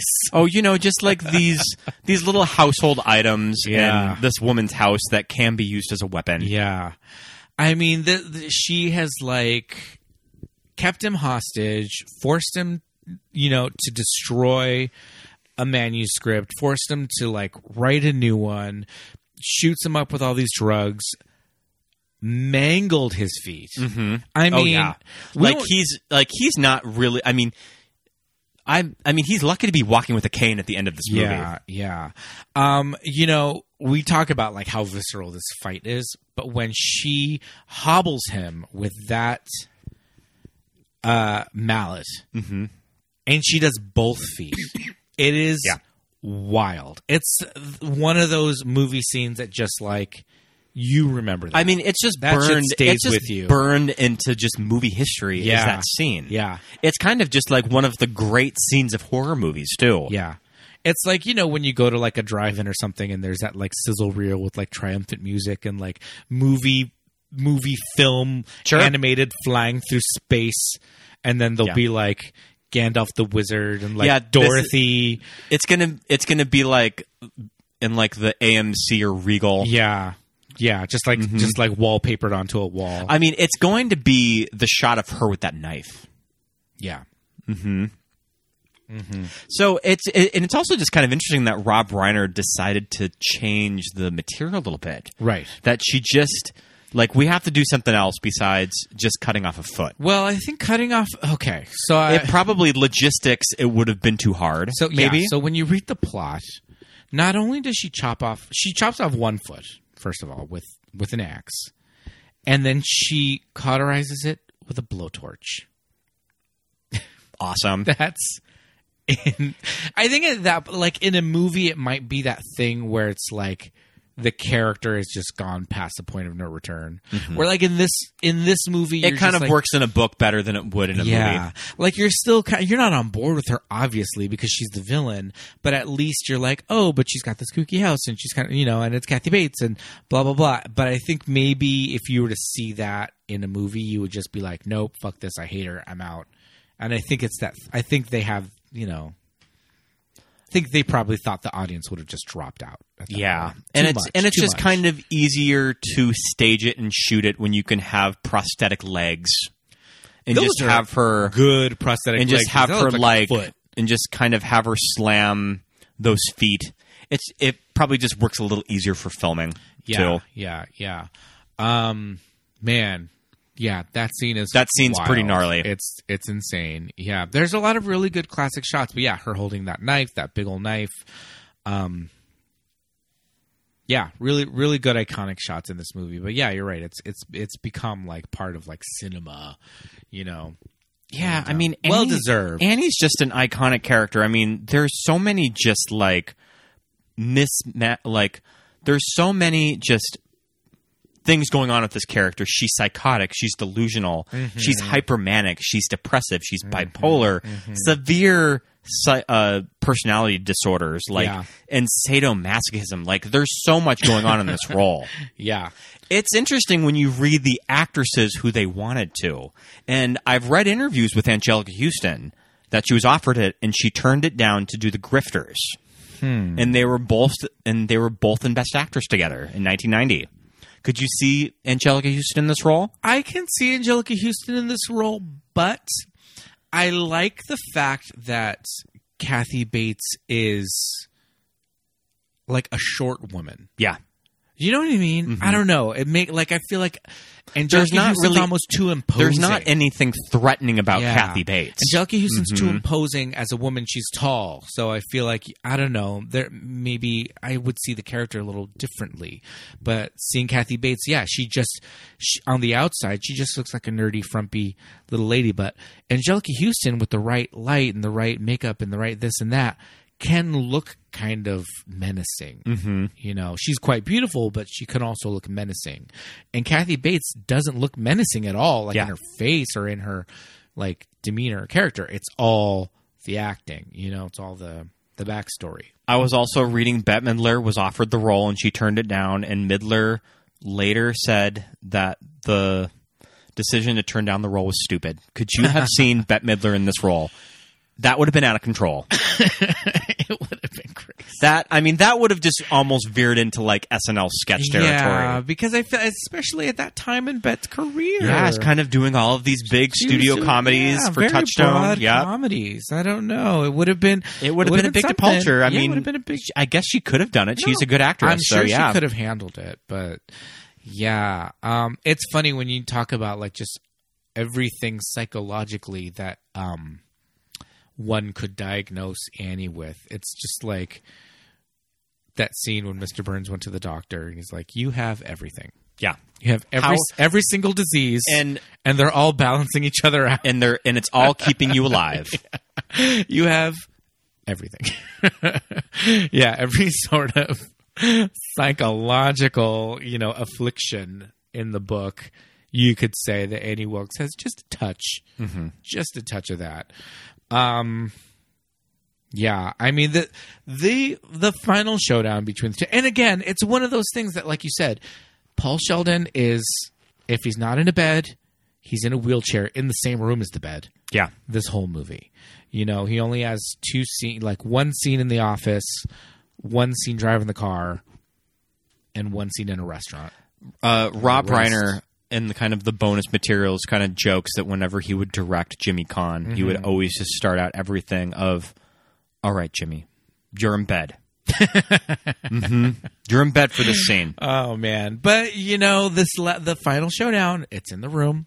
It's in the room next to the bed, next to the card table, all that. So it's just I don't know. It's just it's so fitting that it's you know, and um, yeah, the sheriff's just dead at the bottom of the of the of the basement, and the the phone d- maybe works, maybe doesn't. It's like he just is he just waiting there for the cops? Who knows? Because it just cuts to him in a in a suit in an Armani suit, hobbling his way down Fifth Avenue. Yeah. You know, So- meeting meeting Lauren Bacall, meeting The ending. Betty. Mm-hmm. The ending is very like Carrie. Of kind of here's here's our one last scare, Yeah, and also yeah. just kind of hints at the post traumatic like the post traumatic stress. Right. Like, is he seeing Annie like every day? Yeah. just Is he- whenever he Mm-hmm. yeah. just goes out of his apartment. and and the the server who he sees and initially sees Annie, but then he sees that it's a different woman, and she says, "Are you Paul Sheldon?" He says, "Yes, She says, I'm your biggest fan." And you're like, Mm-hmm. "All right," um, but I love when Lauren Bacall is just like, "All right, you've written this new novel, and it's a hit. How about how about some how about how about some nonfiction? and some high point coffee. Um, yeah, how about some nonfiction and how about maybe talking about your ordeal? And he's just like, yeah, a fuck no, uh, never, never in a million years. He's just like, no, shuts it down, never. and it just kind of and it just kind of ends there. Yeah, you're right though. It is very, very carry in its in its ending with the with the Mhm. final scare. Um, but you know, Paul's walking around. He's got a cane, but he's walking. It's like he's he was able to to um to recover. Uh, Annie, I'm sorry. I was going to say Kathy Bates. Annie Wilkes says at one point in the movie, "You were born on such and such date 45 years ago." Well, when when uh when he asked her about kind of the um F- Farnsworth asked her about, do you know any information Ah, sure. on Paul Sheldon? Mhm. She pretty much just gives him a mini Wikipedia summary. Right, right. But that's kind of a funny scene Yeah. too, because he's like Mhm. he's obviously it's an investigation. He's like, "What can you tell me about Paul Sheldon?" And she's like, "Well, he was born on blah blah blah." Mhm. but the character of Paul Sheldon is forty five, a mere two years older than myself. Yeah, you better. I mean, Pete, it, it, it's not too late to start your like romance novels. Well, not only that, I Mhm. feel like James Conn in this movie can Oh, like yeah. fucking He box can, like, me like he a can, can like pound you through the window, punt Yeah. me like a damn throw Mhm. me like a javelin. Um, yeah, James James Conn, I feel like uh, not underrated, but maybe underrecognized for for this movie. Like we said, Sonny Corleone, man, The Godfather. Um, his filmography is interesting. Sure. His filmography is very interesting. I mean, we don't necessarily have to play this game, but do you think you could name his most known foreigner? I mean, I was gonna do Kathy Bates for you. okay, well, we'll do that. And you give me Jimmy Kahn right now. Okay, so I mean, Godfather is definitely going to be there. Yeah. Misery is going to be there. Yes, indeed. Um. Oh fuck. I One mean, of them, I have no idea what it is, but maybe you will. Can you give me a hint on the other two? I mean, I can't think. Uh, I'm like blanking on Mhm, James Caan mhm. movies. What are the years? So, uh, one of them is from 2003, and it also stars Lauren Bacall.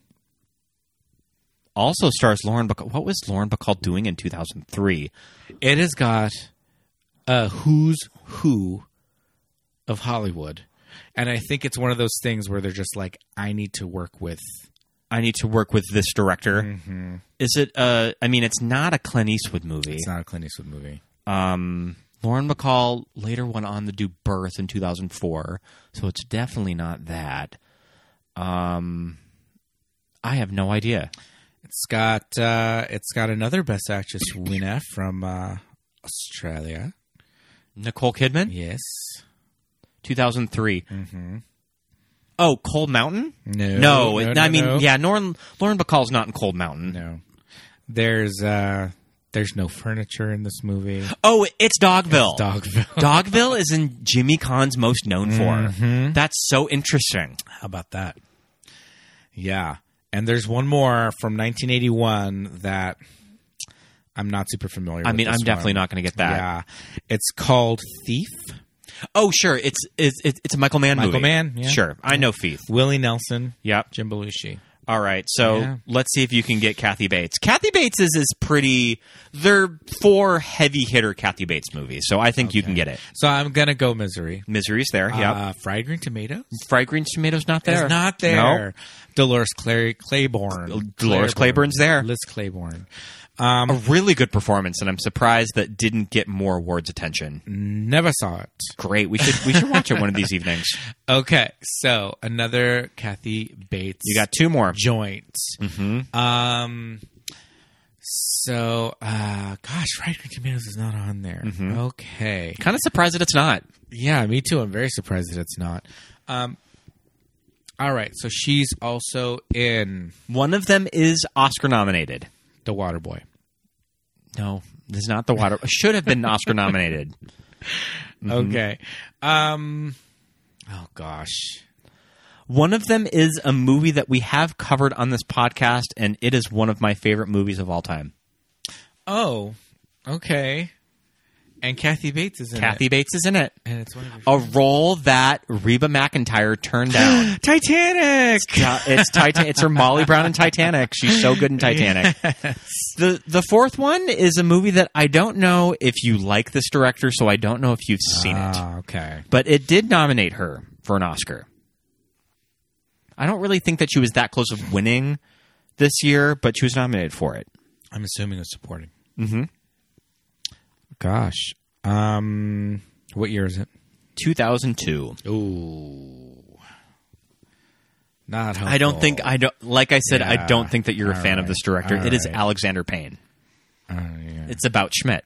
Oh, okay. Uh, Yep. Didn't see about Schmidt. And the big thing with About Schmidt when that movie came out, all of the press for that movie is that Kathy Bates gets naked in the hot tub. Oh, that that's was like right. the number one thing I- that they led with, yes, which you're is like, absolutely right. which is just sort of just such a disservice to just Yeah. Kathy Bates. So Of just whack. like she's so much better of an actress, just Mm-hmm. to sort of kind of zero in just on that scene of the movie. Yeah, totally. Totally. I'm glad that we got to a Kathy Bates movie on the podcast. I love Kathy Bates. She's one of my favorite actresses. And like I mentioned before, I think that her performance in this movie is one of my all time favorite roles of all time. Yes, Mm-hmm. absolutely. Dav- and like I said, one of my favorite Best Actress wins, just because I think it's so cool that a role like this was that widely recognized.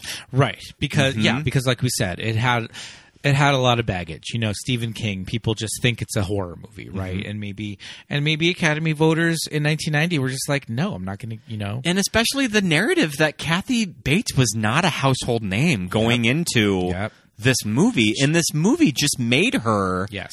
just- Made her a household name. It made her a household name. Yeah, yeah. Um, you know, and also she didn't. She wasn't quite an ingenue, No. right? She was just You a know. she was just a woman in her forties. Yeah. Yeah. Yeah. So it's it's uh, it's unusual, but it just kind of shows it like the right, you know, the right role, it's the right girl, the right hair. I mean, The it's right role. it's like Michael Kors says on Project Runway, and I think that just Kathy Bates's filmography. She's done movies. She's done television. Mm-hmm. Um, she was really great on Six Feet Under. Like very cleverly cast, always on a show like American Horror Story. Right, That right. that's just not really an actress that I would have pegged to have worked to work with Ryan Murphy. Yeah, totally. But just Ryan Murphy is a smart homosexual that Yeah. knows how to cast these roles. yeah, it was probably just like I want to work with her, and and she's obviously great. Mm-hmm. Um, Rob Reiner followed up this movie with a few good men. A few good men. Yeah. Yeah. Rob Reiner's had a weird career of that like there definitely comes to a point where Rob Reiner kind of um Yeah. after sort of Yeah. the early 2000s Rob Reiner's directed a lot of bad movies. Yeah.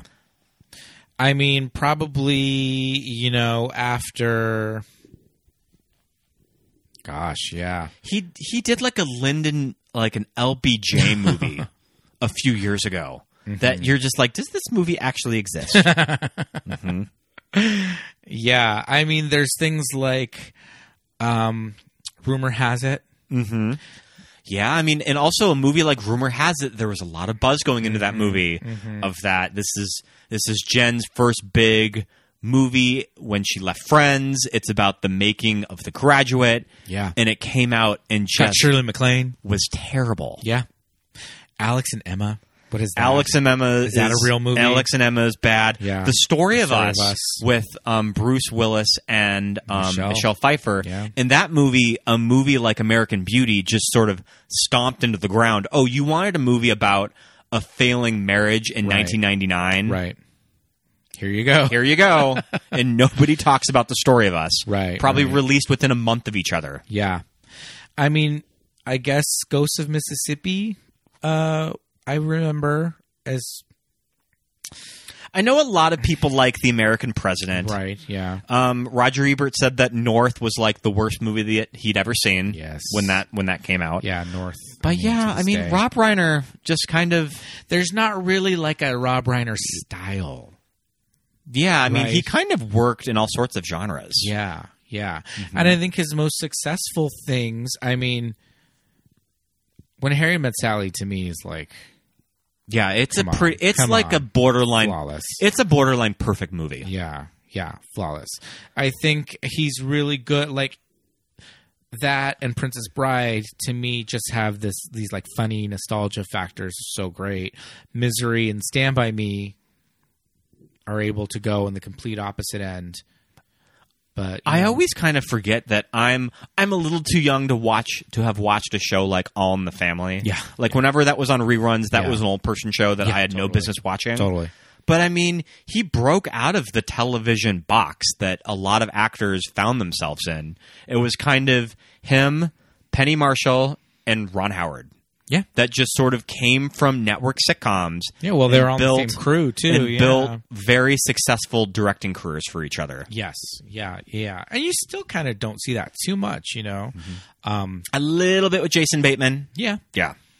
Um, but uh, yeah, uh, I mean, this movie on its own, it really does stand on its own. It's it's scary. It's it's funny. Mhm. It has like some really funny stuff in it. Yeah, The there's some performances are just there's some great so kind of rounded. notes of humor in this Yeah. very dark story. Yeah. and I mean, us gays just kind of love Annie Wilkes.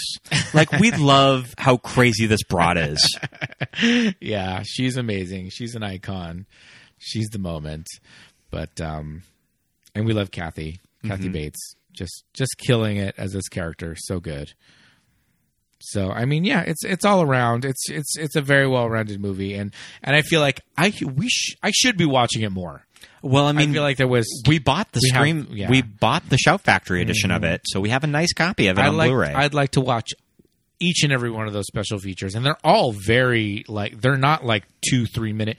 I hate that when the special features are like there's ten featurettes and they're each one minute long. we didn't even finish the new Shout Factory interview with Rob Reiner because it's I like know. an hour long. yeah, yeah, Because Like you know that 48 Rob minutes. Reiner is someone that they probably want in there thinking that they're going to get 10 minutes. Mhm.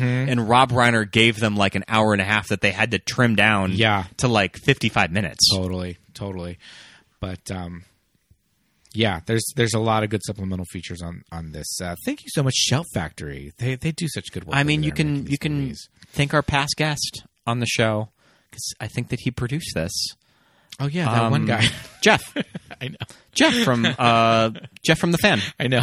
She didn't say his name, so I was like, "Oh yeah, Jeffrey Mixed. He's great. Mm-hmm. Um, yeah, he, he uh, works uh, with with Shout Factory, or, well, Scream Factory. Yeah, he he produces all of the Scream Factory editions. Mm-hmm. So if you can get your hands on a copy of that, uh, if if, uh, if possible, Mm. It's always on and off streaming platforms too. Mm-hmm. It is always on and off streaming. So yeah, we d- always recommend giving this movie a watch. It's it's worth the rewatch. It's so great. kind of an unexpected pick for October that I don't really see a lot of people posting that they're watching Misery, but I'd like to see it more. Well, there's not like a misery maze at like Halloween Horror Nights or anything. So maybe there should be. there should be like an Annie Wilkes walkthrough at Not Scary Farm. Yeah, I feel like I'm Not Scary saying. Mm-hmm. Farm is kind of a little more in line of just like Annie Wilkes in general.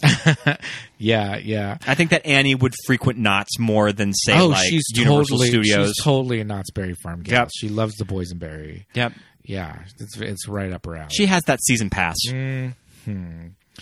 oh boy, I mean this uh, this has been. I, I could continue talking about misery, but I think we should probably wrap it up. We've been talking about this for quite a while now, but I think since we have no guests to say goodbye to this evening, that means it's time. Do you know what it's time for? Patreon shoutouts. It's time for some Patreon shout outs.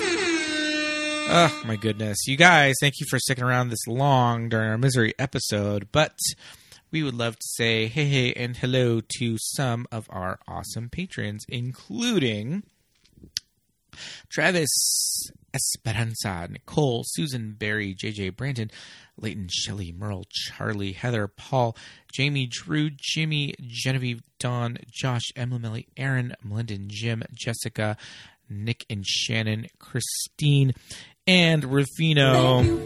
Thanks so much, guys. Guys, as always, head over to patreon.com slash movies that made us gay for some uh, extra special additional content. We just dropped our Nightmare on Elm Street 1 commentary track. Yeah. So you can check that out. That's lots of fun. We also just did Elvira, Mistress of the Dark, so we're we're doing a few this month. Yes, indeed. We'll probably get one out uh, very shortly in a week or two to have uh, another one for October, just to have some extra special, extra additional. We're watching movies. Why not? Yes, indeed. We're watching them anyway.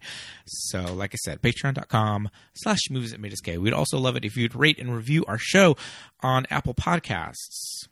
Give us five stars. Yeah. Helps Smash with it. that mysterious Apple traction Yes, of when indeed. shows show up in people's feeds. Yes, indeed. Oh, and we have a new review. Yay. New five star Do you wanna read it? Sure, I'll read it.